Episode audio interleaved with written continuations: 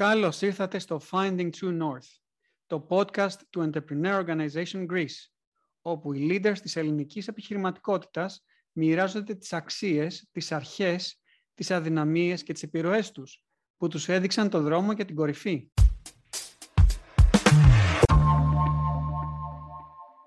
Καλημέρα και καλησπέρα σε όλους. Είμαι ο Ανδρέας Κωνσταντίνου. Είμαι ο πρώην πρόεδρος του EO Greece το EO Greece είναι ένας οργανισμός επιχειρηματιών με στόχο τη συνεχή εξέλιξη σε προσωπικό και επαγγελματικό επίπεδο και επίσης είμαι chairman και founder της Slash Data.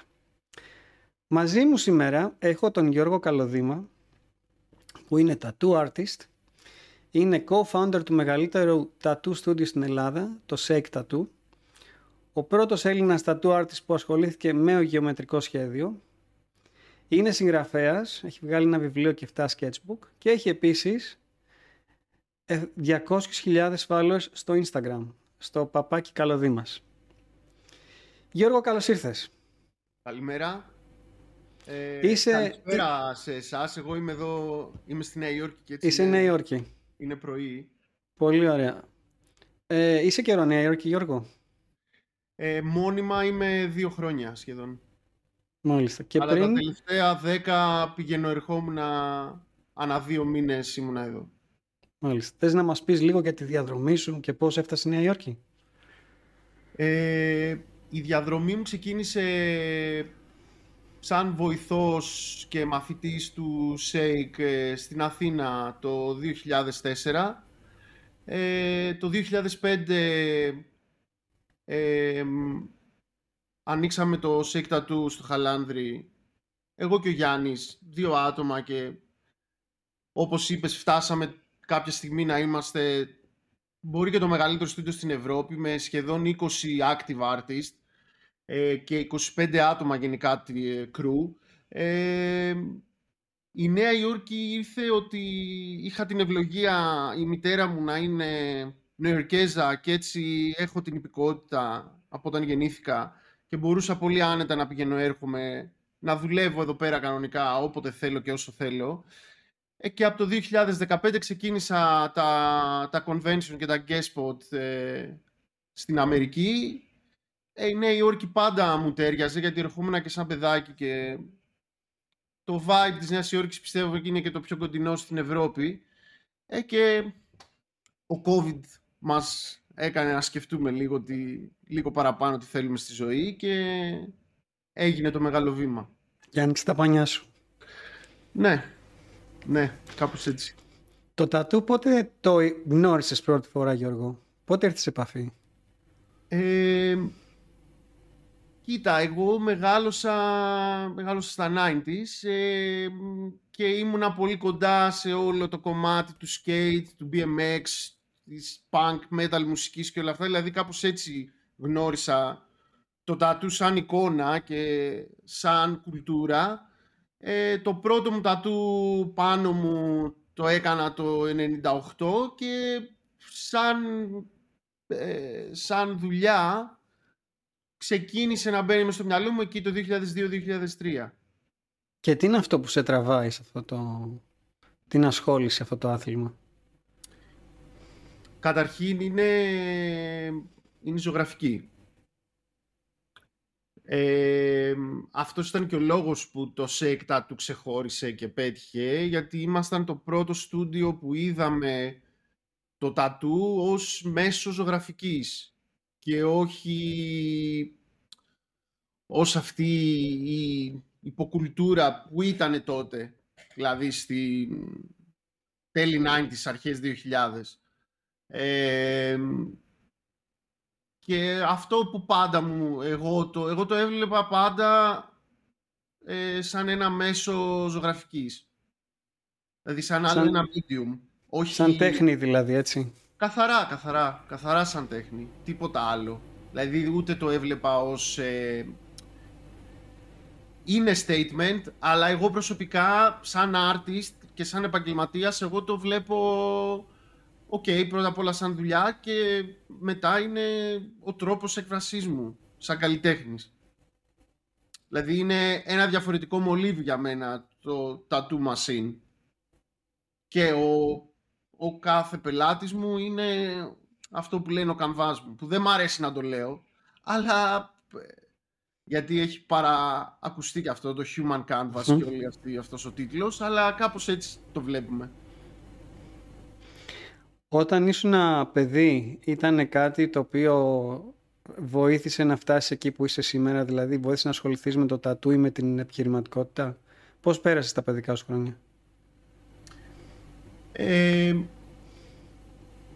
τα, τα παιδικά μου χρόνια ήταν στην Αθήνα, ανάμεσα Αθήνα και Σπάρτη, που από Σπάρτη είναι ε, η οικογένειά μου και εκεί πέρα βρίσκονται όλοι τώρα. Ε, ήταν δύσκολα, ήταν φτωχικά, ε, οι γονείς μου προσπαθούσαν πάρα πολύ. Ε, είχαν μια βιοτεχνία και εντυμάτων και δουλεύαν 7 μέρες την εβδομάδα από το πρωί στο βράδυ. Ε, και όλο αυτό και από τα 10 μου δούλευα κι εγώ στην βιοτεχνία και το χειμώνα ήμουνα στο χωράφι στις ελιές και το καλοκαίρι ήμουνα στο χωράφι και όλο αυτό το πράγμα. Αυτό που μου έδωσε είναι ότι να μην φοβάμαι τη δουλειά, να μην φοβάμαι τις ώρες της δουλειάς και τη σκληρή, και, και τη σκληρή δουλειά, έτσι. Ε, να μην μου φαίνεται σαν κάτι βαρύ και σαν κάτι περίεργο.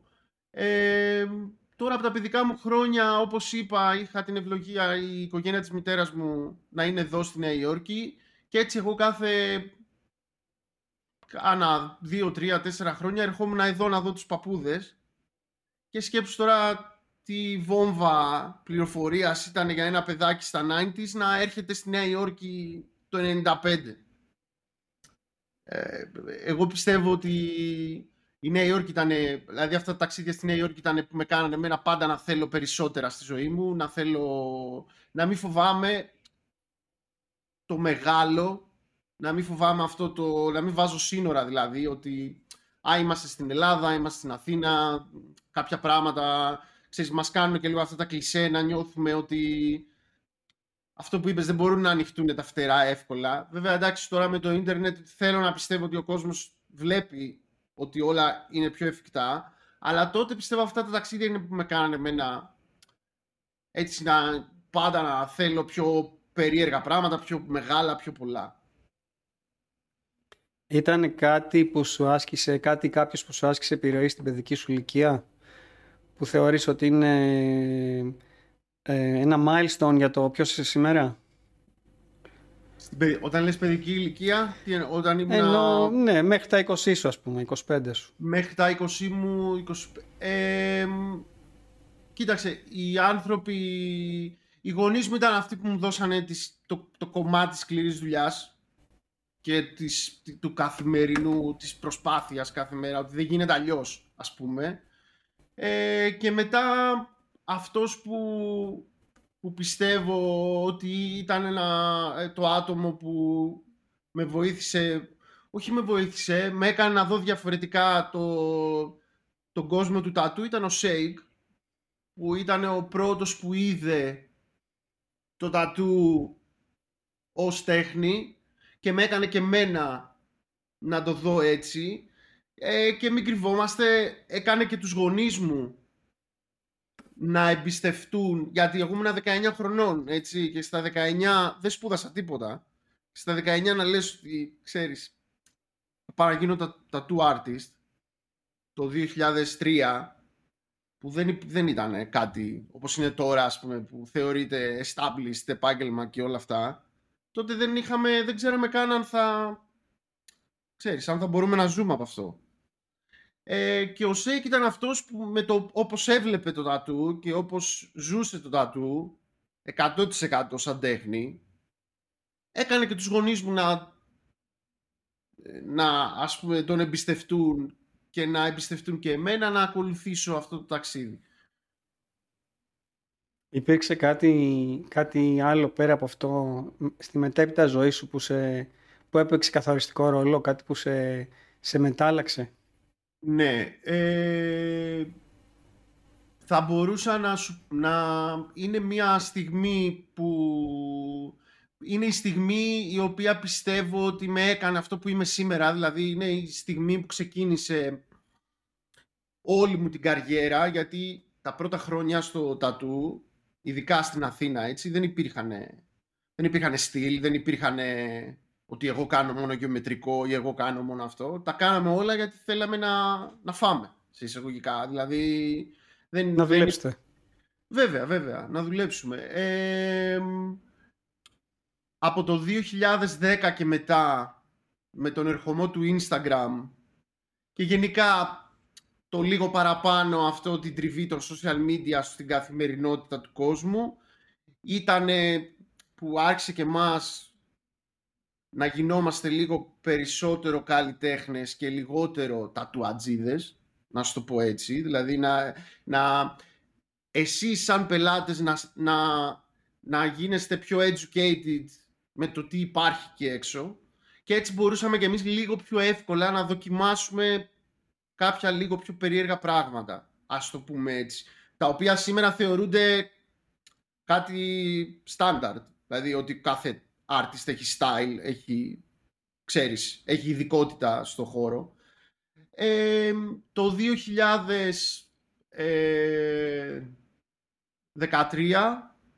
21 Ιουνίου, που είναι το Summer Solstice, είναι η μέρα του θερινού ηλιοστάσιου, όπως πήγαινα στη δουλειά, ακούω στο ραδιόφωνο αυτό ότι σήμερα είναι η μεγαλύτερη μέρα του χρόνου και αυτός είναι ένας κύκλος ο οποίος είναι από την αρχή του εδώ και 14 δισεκατομμύρια χρόνια. Είναι έτσι.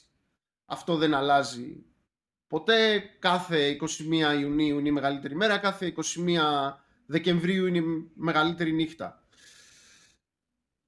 Και δεν ξέρω γιατί μου μίλησε αυτό το πράγμα πάρα πολύ. Δηλαδή μου έκανε ε,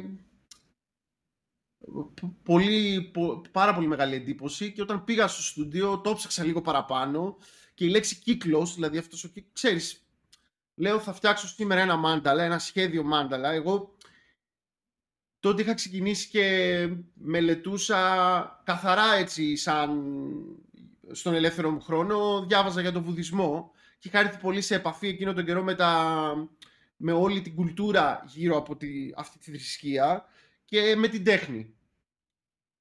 Ε, και η τέχνη του βουδισμού έχει πάρα πολύ μέσα το κομμάτι του μάνταλα. Και είχα πειραματιστεί με ένα-δύο έτσι σχέδια και μου άρεσε πάρα πολύ. Ε, δεν υπήρχε τότε στο τάτου, υπήρχε πάρα πάρα πολύ λίγο. Δηλαδή από έναν-δύο artist ε, οι οποίοι απλά το είχαν χρησιμοποιήσει λίγα μάνταλα ως ε, σαν βοηθητικό element στα τάτου τους. Δεν υπήρχε κάποιος που να ήταν αποκλειστικά. Ε, ούτε εγώ πίστευα εκείνη τη στιγμή ότι θα φτάσω να, να, είμαι, να κάνω αποκλειστικά μάνταλα στα τάτου μου.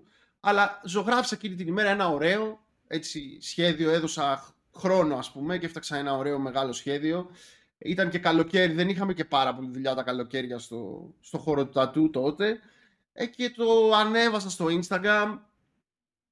Πρώτα χρόνια του Instagram, όπως λέω, δεν είχαμε, ξέρεις, ανεβάζαμε όλοι ό,τι να είναι. Δεν υπήρχε να είναι όλα refine, να, είναι όλα, να έχουν όλη αυτή τη σκέψη που βάζουμε τώρα. Ε, και το ανέβασα και έγραψα αυτό είναι ένα μάνταλα. Μάνταλα σημαίνει στα σανσκριτικά κύκλος και επειδή σήμερα ξεκινάει ο κύκλος του, αυτού του, του ηλιοστάσιου που έχουμε μπροστά μας, δηλαδή σήμερα είναι η αρχή του, θα κάνω για έξι μήνες, δηλαδή όσο διαρκεί, 184 ημέρες, θα κάνω ένα σχέδιο την ημέρα και θα το ανεβάζω. Χωρίς να σκεφτώ ότι είναι 184 σχέδια, έτσι, δηλαδή είναι... Ε, το οποίο είναι πάρα πολύ. Ε, αν ρωτήσεις οποιοδήποτε ζωγράφο ή illustrator ή καλλιτεχνή είναι πάρα πολλά να βγάζεις ένα full detail και ε, με πολλή δουλειά σχέδιο κάθε μέρα ε, και ξεκίνησα να τα ανεβάζω και έγινε viral. Χωρίς να το περι... έγινε viral το οποίο μετά έγινε ε, Kickstarter ε, project και το οποίο έφτασε και έγινε βιβλίο. Αυτά τα 184 σχέδια, το οποίο λεγόταν ε, The Solstice Mandala, ε, το οποίο έγινε βιβλίο, έγινε sold out μέσα την πρώτη χρονιά, χίλια, χίλια κόπης είχα, είχα βγάλει και ήταν hardcover, μεγάλο βιβλίο, ωραίο ε, και αυτό ήταν που με έκανε Δηλαδή από τη στιγμή που ε, πόσταρα το πρώτο είχα 3-4 χιλιάδες followers και στο τέλος του project είχα 60.000. Wow. Το 2013 έτσι, δηλαδή ήταν και δεν ήταν μόνο αυτό, ήταν ότι γενικά με έβαλε σε έναν χάρτη μιας άλλης κατηγορίας tattoo artist, δηλαδή ε, λίγο ας πούμε των πιο established καλλιτεχνών. Ε, μετά από αυτό ξεκίνησαν οι συνεργασίες με μεγάλα brand εδώ στην Αμερική. Ε, το μεγαλύτερο brand της Allen ε, που είναι μια εταιρεία με tattoo clothing στο, στο LA που είναι τα τελευταία 20 χρόνια μονοπόλιο σχεδόν. Έγινα artist της ομάδας τους, έφταξα 5 t-shirt. Το, ένα, το πρώτο t-shirt είναι το πιο multi-selling t-shirt όλων των εποχών της εταιρείας, σκέψου. Ε, πήγα σε όλα τα μεγάλα convention του κόσμου ε, πλέον ως μάνταλα tattoo artist. Δηλαδή αυτό ήταν που έφερε την... μου έδωσε ταυτότητα και πέρα από την ταυτότητα και όλο το establishment και όλο το fame που whatever πήρα μέσα από αυτό το project εγώ πιο πολύ απ' όλα αυτό που πήρα ήταν η τριβή. Έτσι, η αναγκαστική τριβή γιατί είχα κάνει ας πούμε αυτό το commit ότι για έξι μήνες πρέπει να ανεβάζω κάθε μέρα. Δεν γίνεται δηλαδή να... Γιατί ο κόσμος Πόσο δύσκολο. Πόσο δύσκολο ήταν αυτό; Ήτανε... Θυμάμαι πέρασαν οι πρώτες 20 μέρες και σχεδόν είχα στερέψει από ιδέες.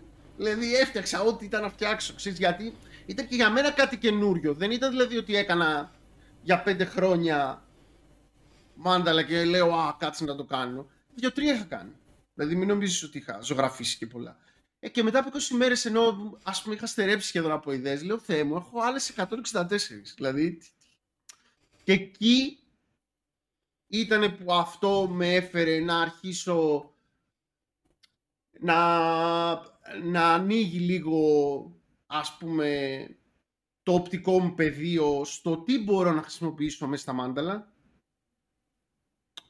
και εκεί ήταν που έφταξα τα μάνταλα αυτά που με έκαναν γνωστό, που χρησιμοποίησα θεότητες, ζώα, ε, πολλά κομμάτια από τη φύση, ε, από ανατομία, από τα, τα, πάντα, τα πάντα, τα πάντα. Το δηλαδή, πρώτο με το τελευταίο... μήνες να βρω πράγματα που θα μου φέρουν το οτιδήποτε, που θα μου φέρουν λίγο inspiration για να φτιάξω το μάνταλα της άλλης μέρας. Το πρώτο με το τελευταίο σχέδιο τι σχέση είχαν. Ε, θα σου πω το, ε, και στο βιβλίο, αλλά θα σου πω το πρώτο από αυτά που είχα κάνει πριν με το τελευταίο του βιβλίου είναι δύο διαφορετικοί άνθρωποι. Είναι δύο διαφορετικοί artist. Ε, το πρώτο μου μάνταλα που το έχω ακόμα αν κάποιος ερχόταν να μου ζητήσει δουλειά σήμερα και μου έδειχνε αυτό το μάνταλα ε, θα του έλεγα θα σας πάρω. Ναι, θα... Ναι, δεν... Και αυτό, αυτό ήταν που έμαθα μέσα από το project. Και αυτό είναι που προσπαθώ να πω σε όποιον μιλάω και σε, και σε όποιον νέο έρχομαι σε επαφή και apprentice που δεν έχει υπομονή και όλα αυτά, ότι δες το. Δηλαδή δες τι έκανα και τι τελείωσα μετά από έξι μήνες απλά με φοβερό repetition και τριβή και, και, και όλο αυτό. Τι... Άρα το αποτέλεσμα δηλαδή οπτικά, δες το. Δηλαδή δεν είναι ότι είναι στα λόγια. Η εξέλιξη χρειάζεται τριβή, χρειάζεται κόπο, χρειάζεται αυτοθυσία, αυτό ακούω.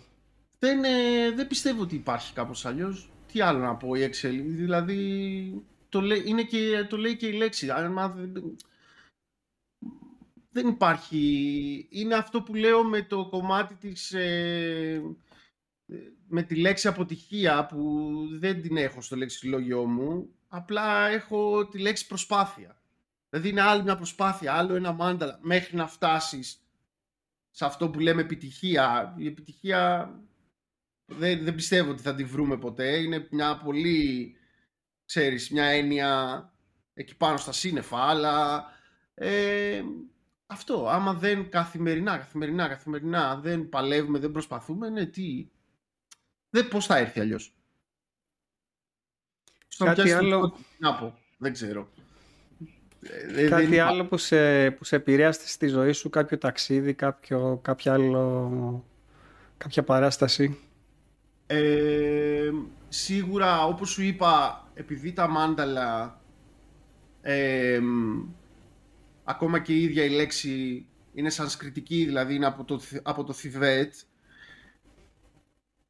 το 2016 για, ήρθα για πρώτη φορά, πήγα για πρώτη φορά στο Νεπάλ, στο Κατμαντού.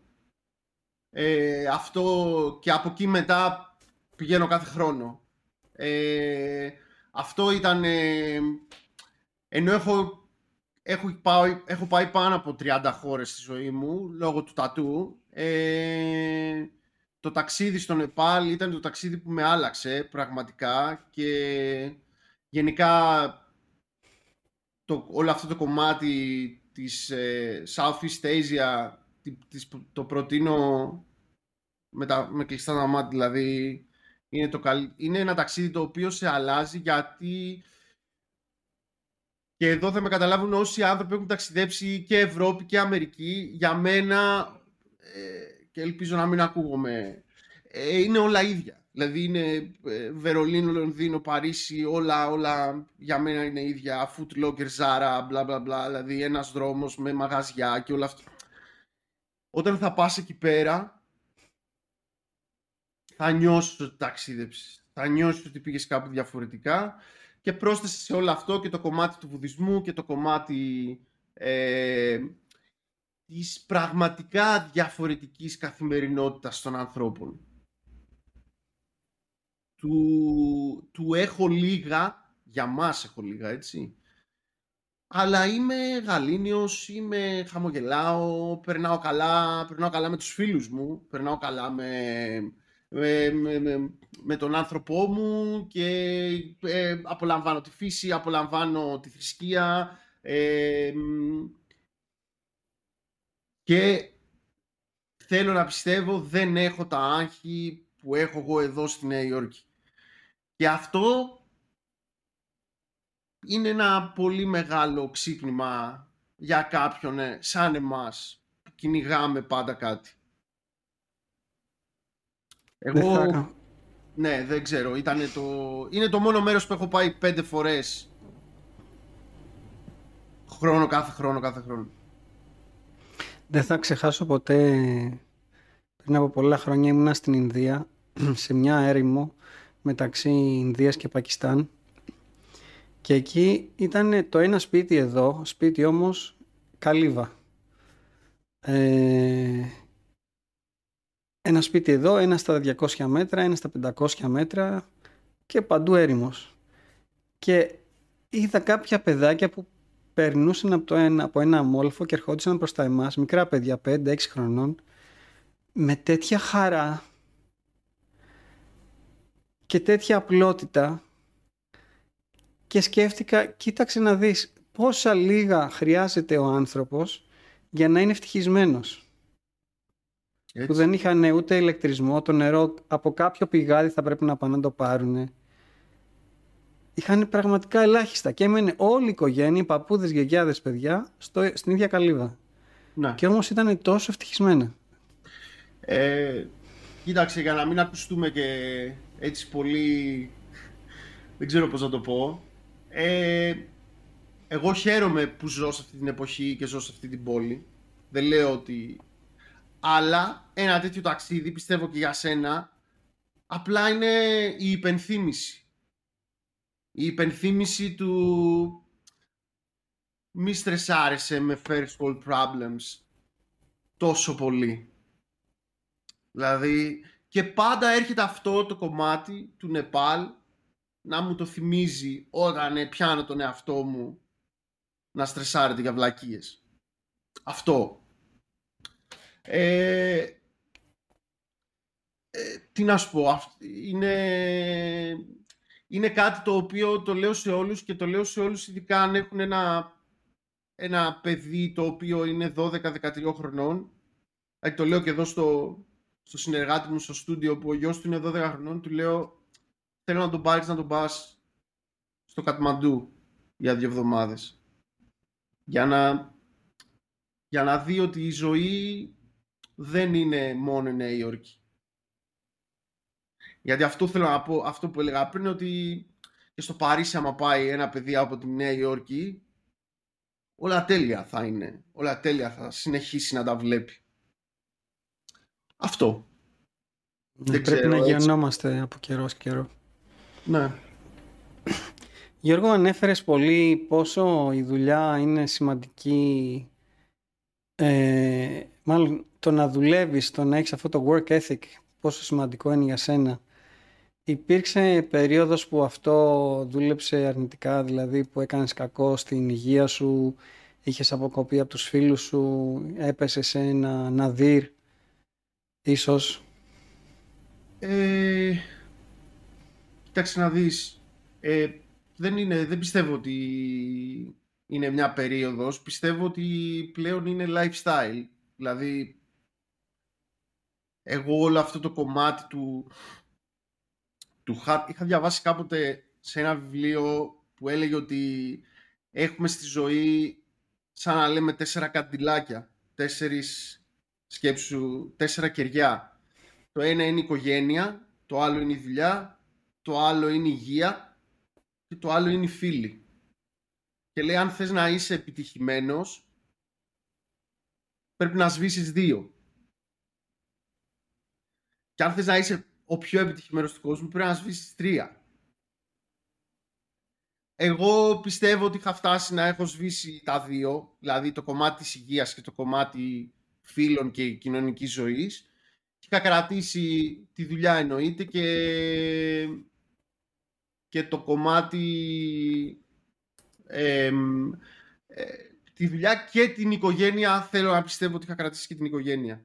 Ε, γιατί, γιατί ακόμα δεν έχω παιδιά και έτσι μπορούσα και επειδή και η σύζυγός μου είναι σαν και μένα δηλαδή είναι hustler, κάνει projects, κάνει πράγματα, δουλεύει και αυτή συνέχεια και έτσι είμαστε και οι δύο κάπως έτσι, δεν έχουμε παιδιά ακόμα και έτσι ας πούμε την οικογένεια τη βάζω, την, την πήγαινα καλά, αν και και αυτό και τίποτα. Κάπνιζα, είχα γίνει υπέρβαρος, είχα... Ε, δεν με ένοιαζε τίποτα άλλο. Δηλαδή, ξέρεις, μόνο το τατού και το σχέδιο και οι πελάτες μου και όλο αυτό. Δεν έβρισκα κανένα, καμία χαρά στο να βγω για ένα ποτό ή για ένα καφέ ή για ένα φαγητό, γιατί έλεγα, α, χάνω το χρόνο μου. Ε, είχα... Μέχρι που έφτασα, θέλω να πιστεύω να καώ. Πιστεύω ότι έφτασα αυτό που, λένε, που λέμε στο burnout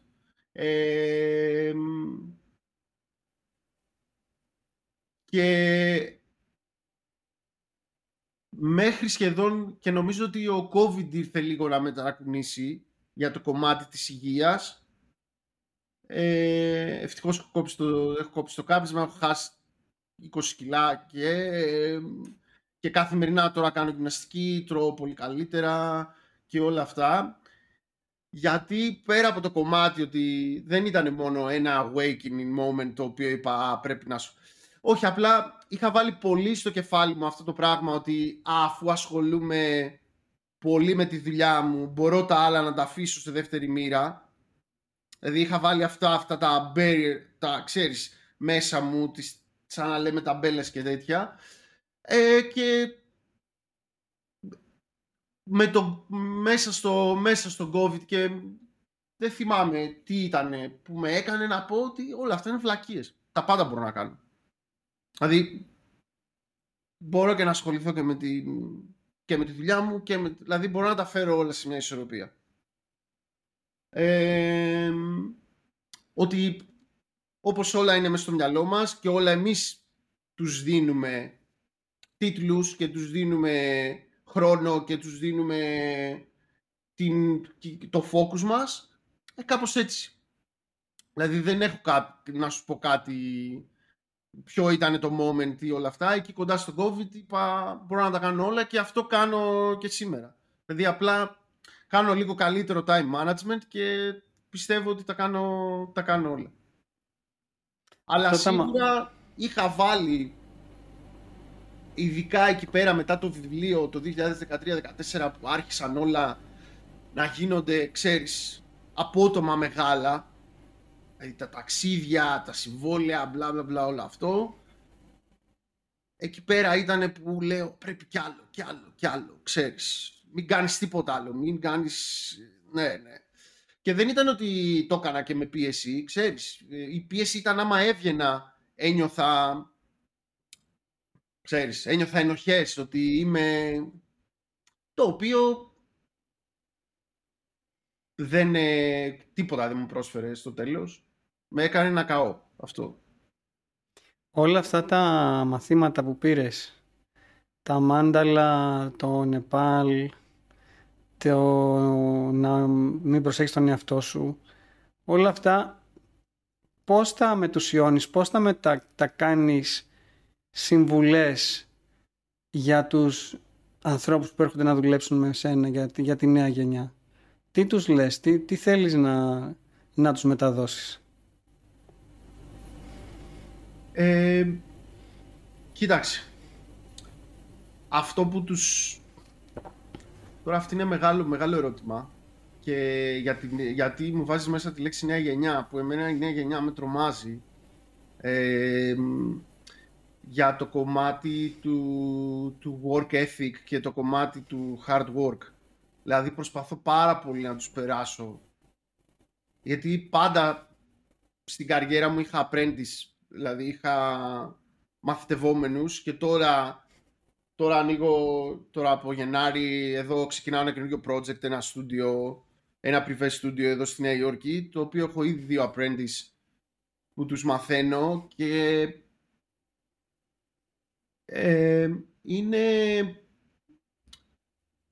το βλέπω πάρα πολύ δύσκολο να περαστεί στο μυαλό του η έννοια του, του, του θα έρθουν όλα με τη δουλειά. Θα έρθουν όλα με τη σκληρή δουλειά. Ε, είναι... Δεν θέλω να τους ρίχνω ευθύνες και να τους... ότι ντε και καλά η νέα γενιά και είναι αυτό που λένε ότι έχουν το χειρότερο work ethic στην ιστορία και όλο αυτό, αλλά μου είναι πάρα πολύ δύσκολο να βρω παιδιά τα οποία να κάνουν focus στο craft τους και να κάνουν focus να έχουν ρε παιδί μου το όνειρο να γίνουν οι καλύτεροι του κόσμου. Πώς, πώς να σου το εξηγήσω. Ε, αυτό προσπαθώ να τους δώσω, ότι δεν υπάρχουν πρώτα, πρώτα απ' όλα δεν υπάρχουν σύνορα. Και δεν, δηλαδή αυτό μας δίνει το, αν κάτι είναι να πάρουμε από το ίντερνετ και από το Instagram και τα social media και όλο αυτό, ότι δεν υπάρχει... Δεν... Δηλαδή μην νιώθεις μικρός, βλέπεις τους όλους αυτούς που είναι σε κάθε τομέα. Δηλαδή που είναι αυτό που έχουν φτάσει και πιστεύεις ότι δεν θα γίνει ποτέ. Γιατί θα γίνει, έτσι ξεκίνησαν όλοι. Αυτό είναι και το, και το καλό των entrepreneur, ότι οι περισσότεροι διόρθωσέ με κιόλας, ξεκίνησαν, ήταν self-made άνθρωποι, ξεκίνησαν από το μηδέν, έτσι. Ε, αυτό προσπαθώ να τους, και εγώ να τους δείξω, ότι δεν υπάρχουν όρια και δεν υπάρχει... Ε, προσπαθώ και με το δικό μου παράδειγμα, αλλά εκεί που δυσκολεύομαι είναι στο κομμάτι της, στο κομμάτι της δουλειάς και στο, ε, στις, τις ώρες, γιατί πιστεύω καθαρά ότι είναι μαθηματικά. Δηλαδή, αν εγώ βάλω μία ώρα την ημέρα και εσύ βάλεις πέντε, στο τέλος του μήνα εσύ θα έχεις βάλει 150 και εγώ θα έχω βάλει 30. Κατάλαβες; Στο τέλος του χρόνου θα έχεις βάλει 1500, θα έχω βάλει 300. Δηλαδή, είναι, εγώ έτσι το βλέπω. μαθηματικά τα οποία θέλουν δεν θέλουν θα δουλέψουν. Άμα μπορούσες να πας πίσω στον εαυτό σου που ήταν 19 χρονών και μόλις άρχιζες, τι θα του έλεγες; ε, τι θα του έλεγα; Θα του έλεγα να μην ξεκινήσει το τσιγάρο. Ποτέ. δηλαδή είναι, το, είναι και το μόνο πράγμα που μετανιώνω στη ζωή μου. Ευτυχώς το έκοψα Παναγία μου και όλα καλά. Αλλά θα του έλεγα αυτό ένα ε, για το κομμάτι της υγείας και το άλλο θα του έλεγα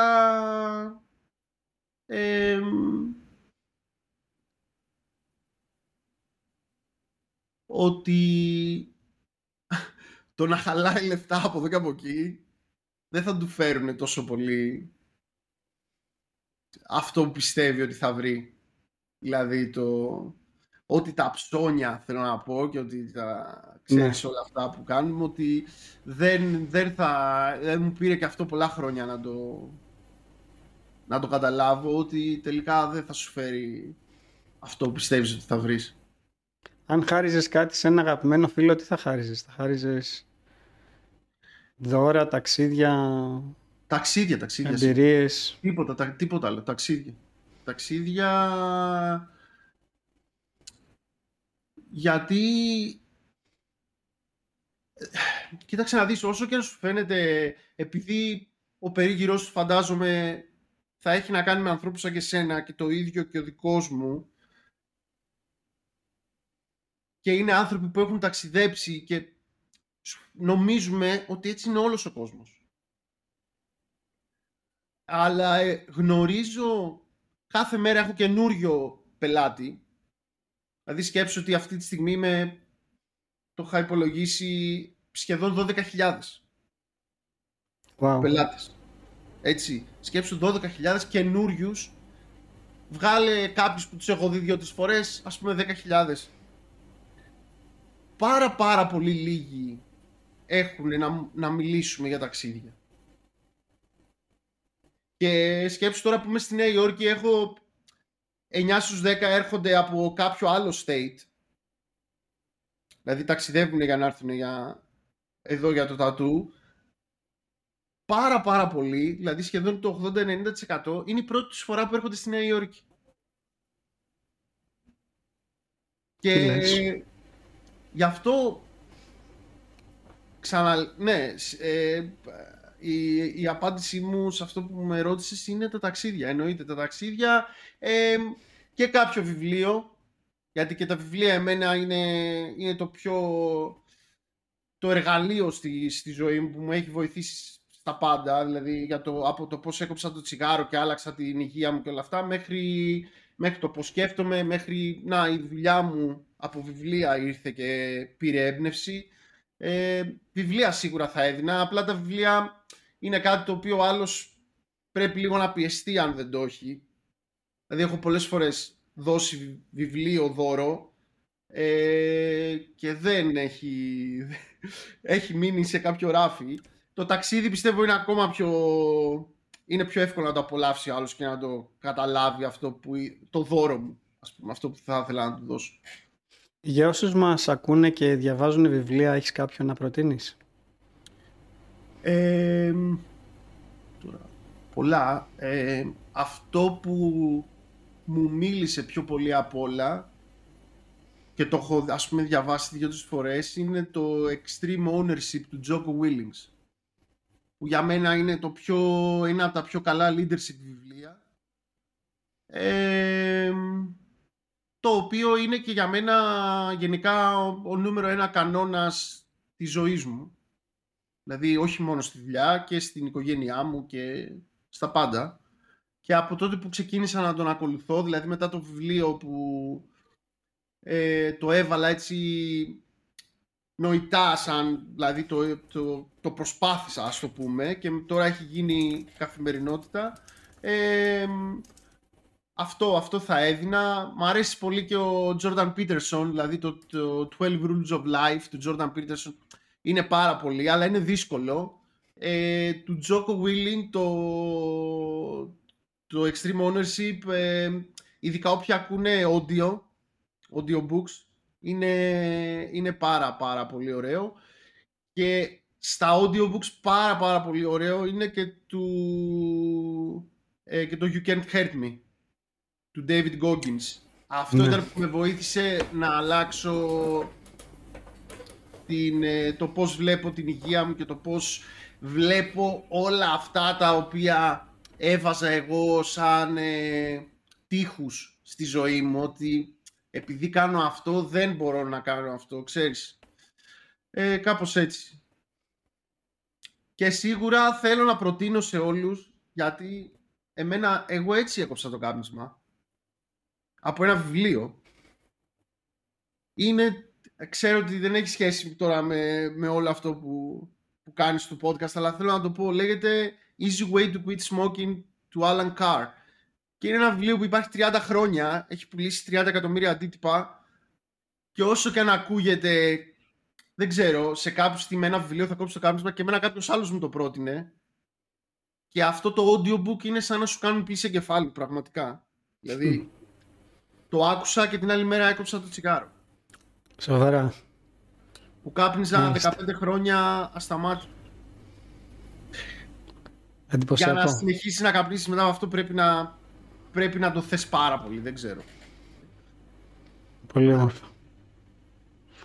Γιώργος Καλωδή, μας ευχαριστούμε πάρα πολύ για την ε, ιστορία που μας μοιράστηκες. Για τη... Εγώ σε ευχαριστώ, εγώ σε ευχαριστώ. Για, το... για τις εμπειρίες από τα ταξίδια, από το Νεπάλ, για την προσπάθεια που έκανες να εξελιχθείς μέσα από τη σκληρή δουλειά, για το work ethic που μας εμπνέεις, για το πώς μπορείς να πετύχεις οτιδήποτε. Σε ευχαριστούμε πολύ. Να είσαι καλά. Καλή συνέχεια.